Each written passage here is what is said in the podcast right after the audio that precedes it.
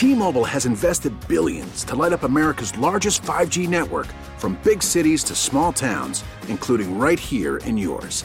And great coverage is just the beginning. Right now, families and small businesses can save up to 20% versus AT&T and Verizon when they switch. Visit your local T-Mobile store today.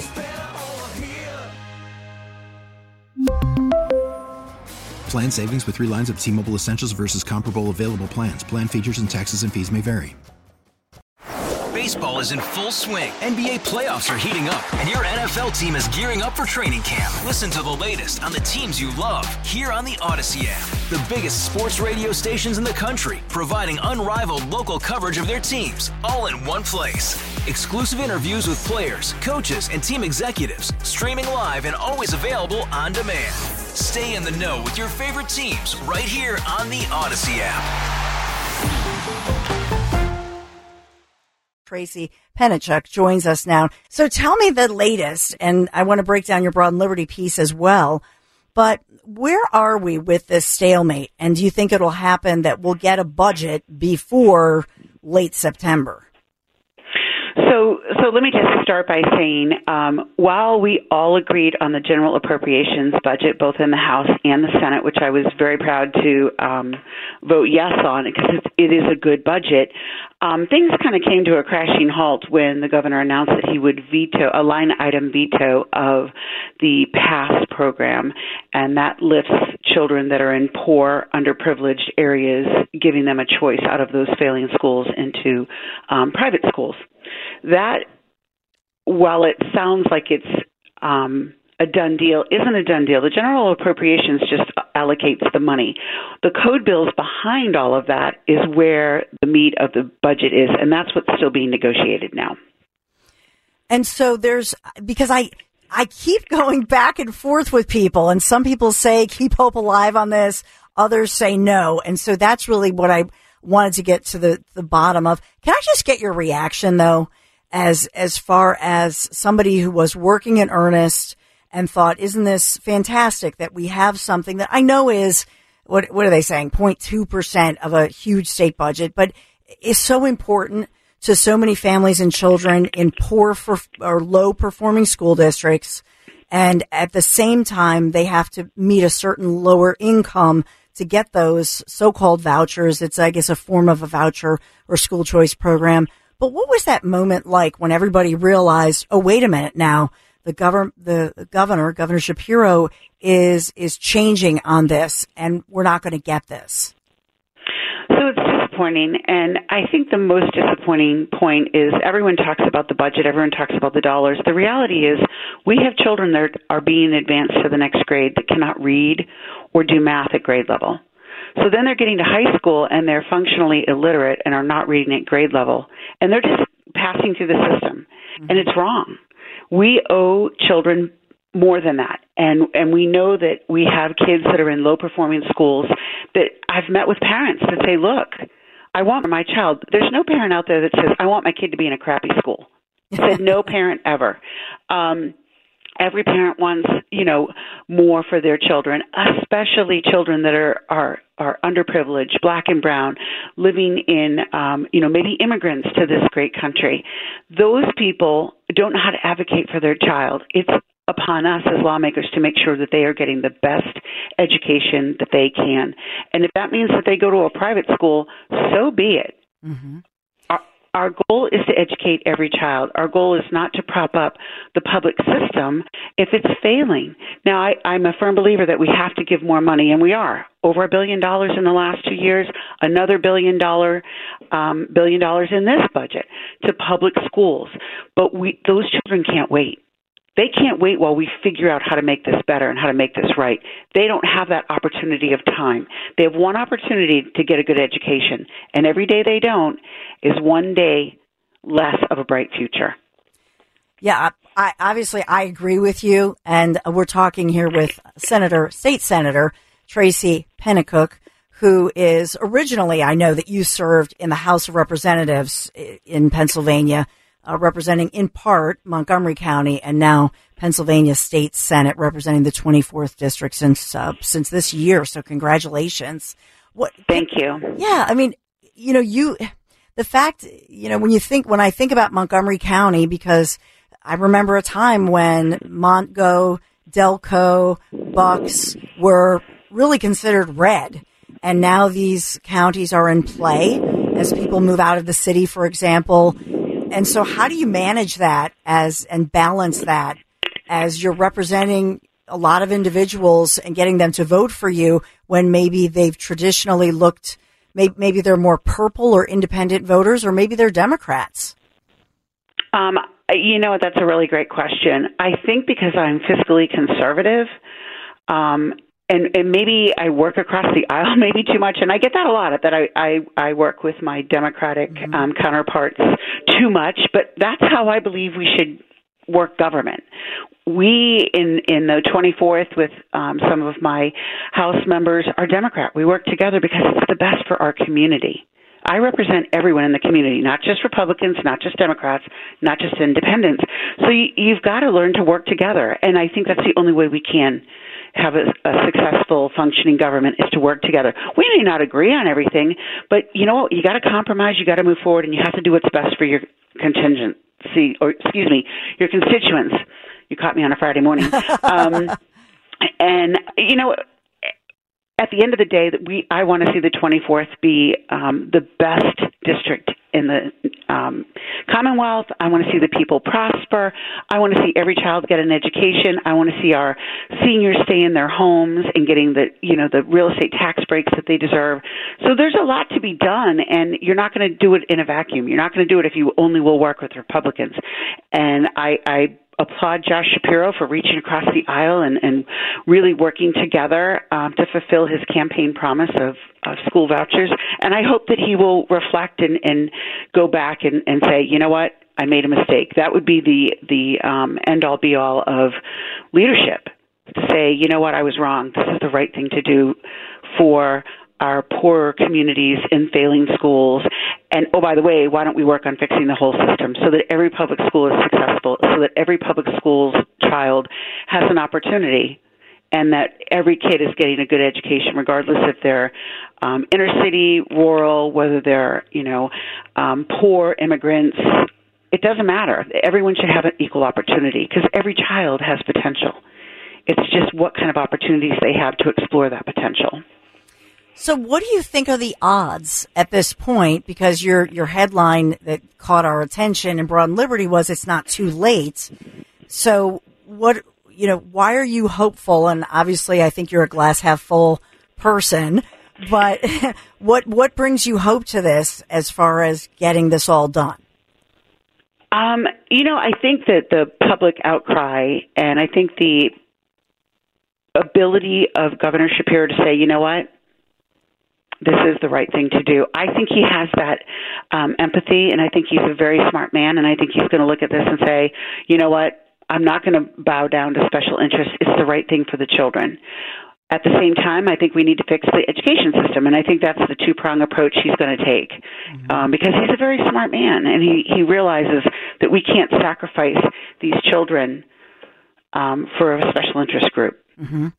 I, I completely agree with you because, and I've known, I, you know, Josh Shapiro, I've known him, he grew up in Abington, and so I've known him mm-hmm. over 20 years.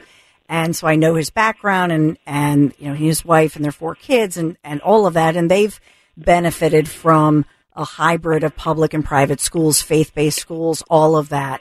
And so I, I feel like in my heart, he's looking for kind of, um, a window where maybe this pathway could be possible. So how do you offer out and make that easy for Governor Shapiro to, to, to, in other words, finesse this so that it's not a public, oh, reversal and then a back and forth? How do Republicans and, and some Democrats, how do you make this, how do you grease these wheels or whatever the saying is to make it so yeah. that, so that he looks, still looks good in it and there's a pathway here?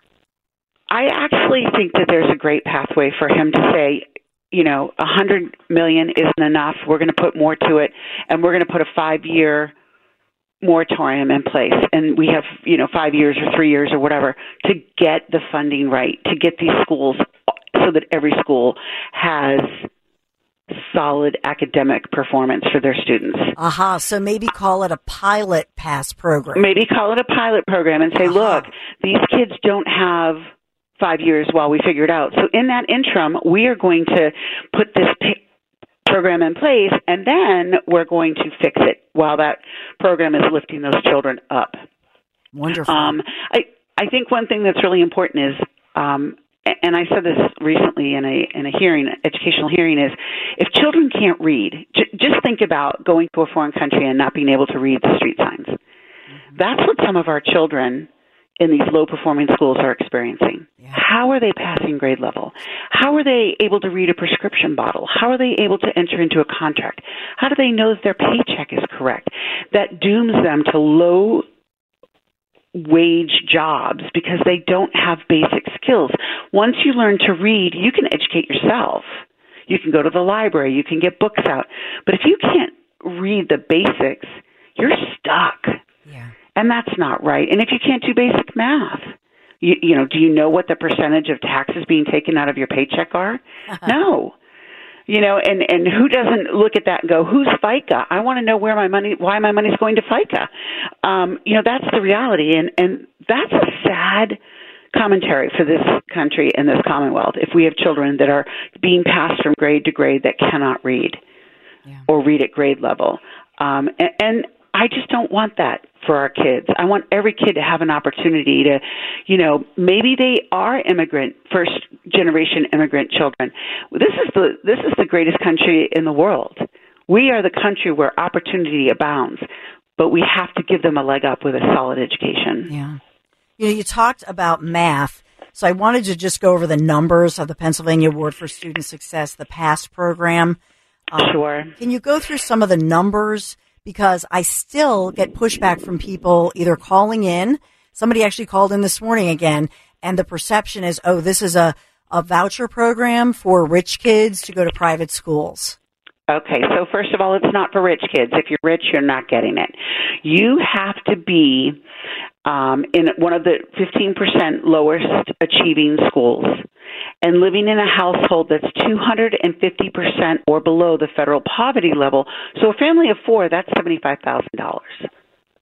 So you're not rich and you're in a failing school. And if you're already in a private school, you do not qualify. So if your parents have already managed to get you into a private school, you're not going to qualify either. This is literally for the bottom 15% of failing of performing schools and you have to also be in a consideration of a family that is living below the poverty line. And just to be clear, so, I'm sorry. Go ahead. go ahead. Well, I want to be clear. Does this because the other myth is that it takes mm-hmm. money away from support for public school education? It does not. So what happens is um, the schools we have the fair funding formula, and when enrollment declines in a school, the amount of money you get from the state does not decline. So we've got schools out there that have had 50% drops in enrollment and they're receiving the same amount of money as when they had full enrollment, which isn't fair. It mm-hmm. absolutely is not fair. And then we have other schools that are, you know, bursting at the seams. So what we need to do is we need to fix the fair funding formula. But like I said before, these kids can't wait two or three years while we figure it out, and they're two or three years ahead and still can't read or don't have basic, you know, math, don't have basic English. So this is why the PASS system was created to give those children a pathway to success, to give them an opportunity to get the solid education while we're figuring it out. The adults in the room can't seem to get it together, and we need to get it together for these children. It's so true. I, I, wanted to ask you uh, just something else that's a he- that has been a headline in the past uh, 12 hours or less, and that is that uh, Democrats in the Pennsylvania legislature have been saying that they're angry about the fact they say millions of dollars to expand adult mental health services have been cut out of the budget. And so they're pushing, as the stalemate continues, they're pushing to put that back in. Can you tell us, give us some insight into that? I actually can't. I do not believe um, that we cut mental health. It did stay fairly lev- level. Um, does it do we need more absolutely we absolutely need more for mental health and we need more for you know intellectually um, disadvantaged and autistic um, individuals and it did not increase. And I, I, I honestly cannot tell you why it did not.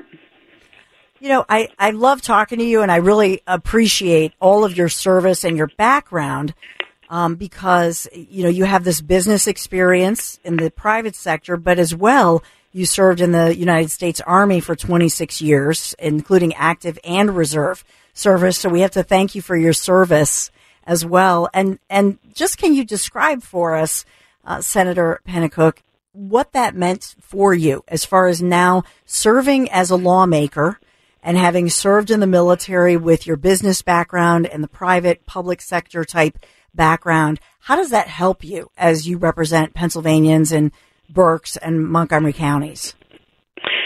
Well, I definitely um, I definitely don't like bureaucracy. Um, the last 20 years, we've been at war with Iraq and Afghanistan, and, and the uh, mission has always been to get the job done um, and, and be successful. So, you know, bureaucracy is a little tough for me sometimes to, to handle. Um, but that military experience has taught me to work with everyone and to, to come together to get the job done. So I think that helps me quite a bit. I don't get along with everyone as far as we don't have the same ideas or the same views on stuff, but if you agree with me a 100% of the time, I kind of think that's weird. Um, my husband doesn't agree with me a 100% of the time, and he's stuck with me. So, um, but I think that you it has taught me to how to compromise to get the job done and stay focused on doing the right thing for the people of Pennsylvania. And um, sometimes, you know, the compromise makes you a little unhappy, but you've compromised.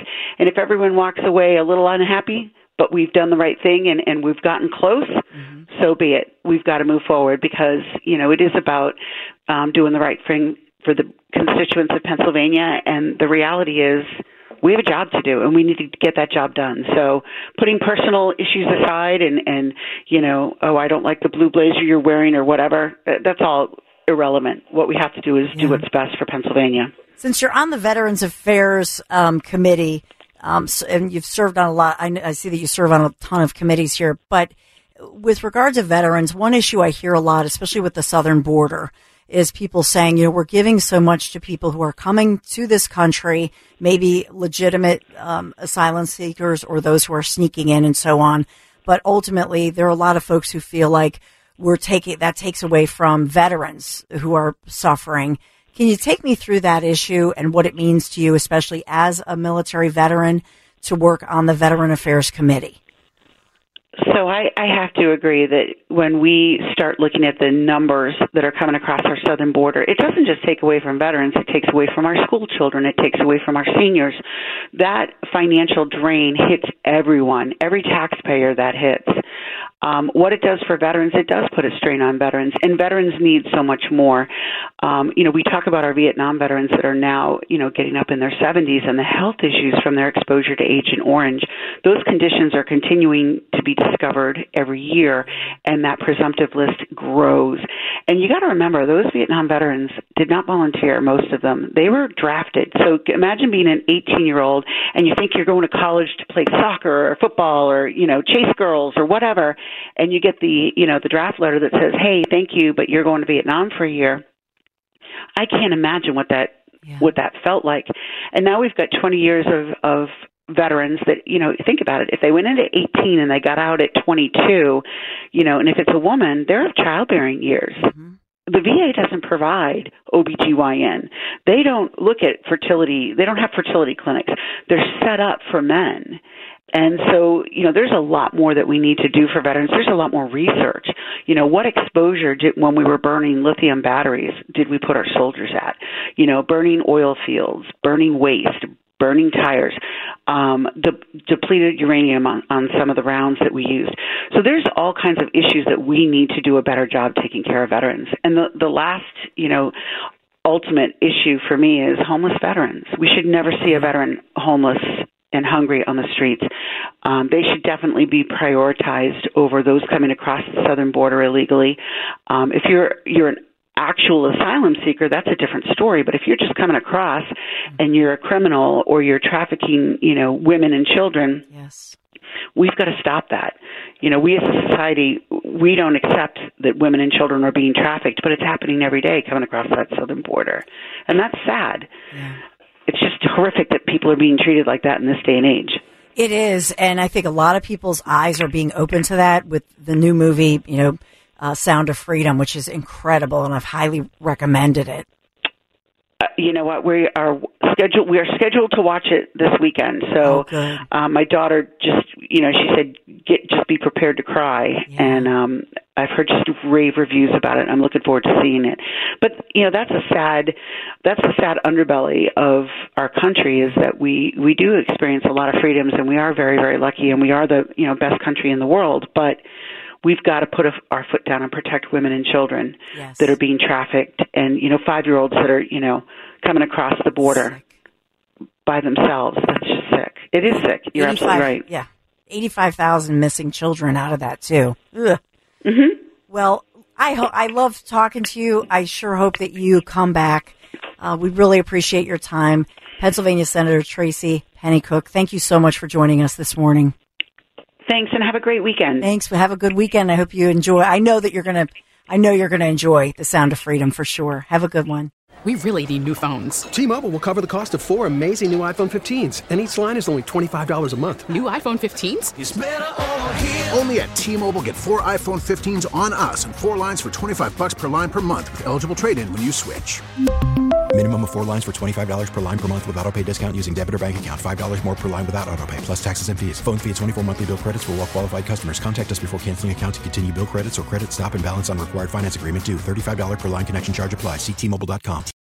Baseball is in full swing. NBA playoffs are heating up, and your NFL team is gearing up for training camp. Listen to the latest on the teams you love here on the Audacy app. The biggest sports radio stations in the country, providing unrivaled local coverage of their teams, all in one place.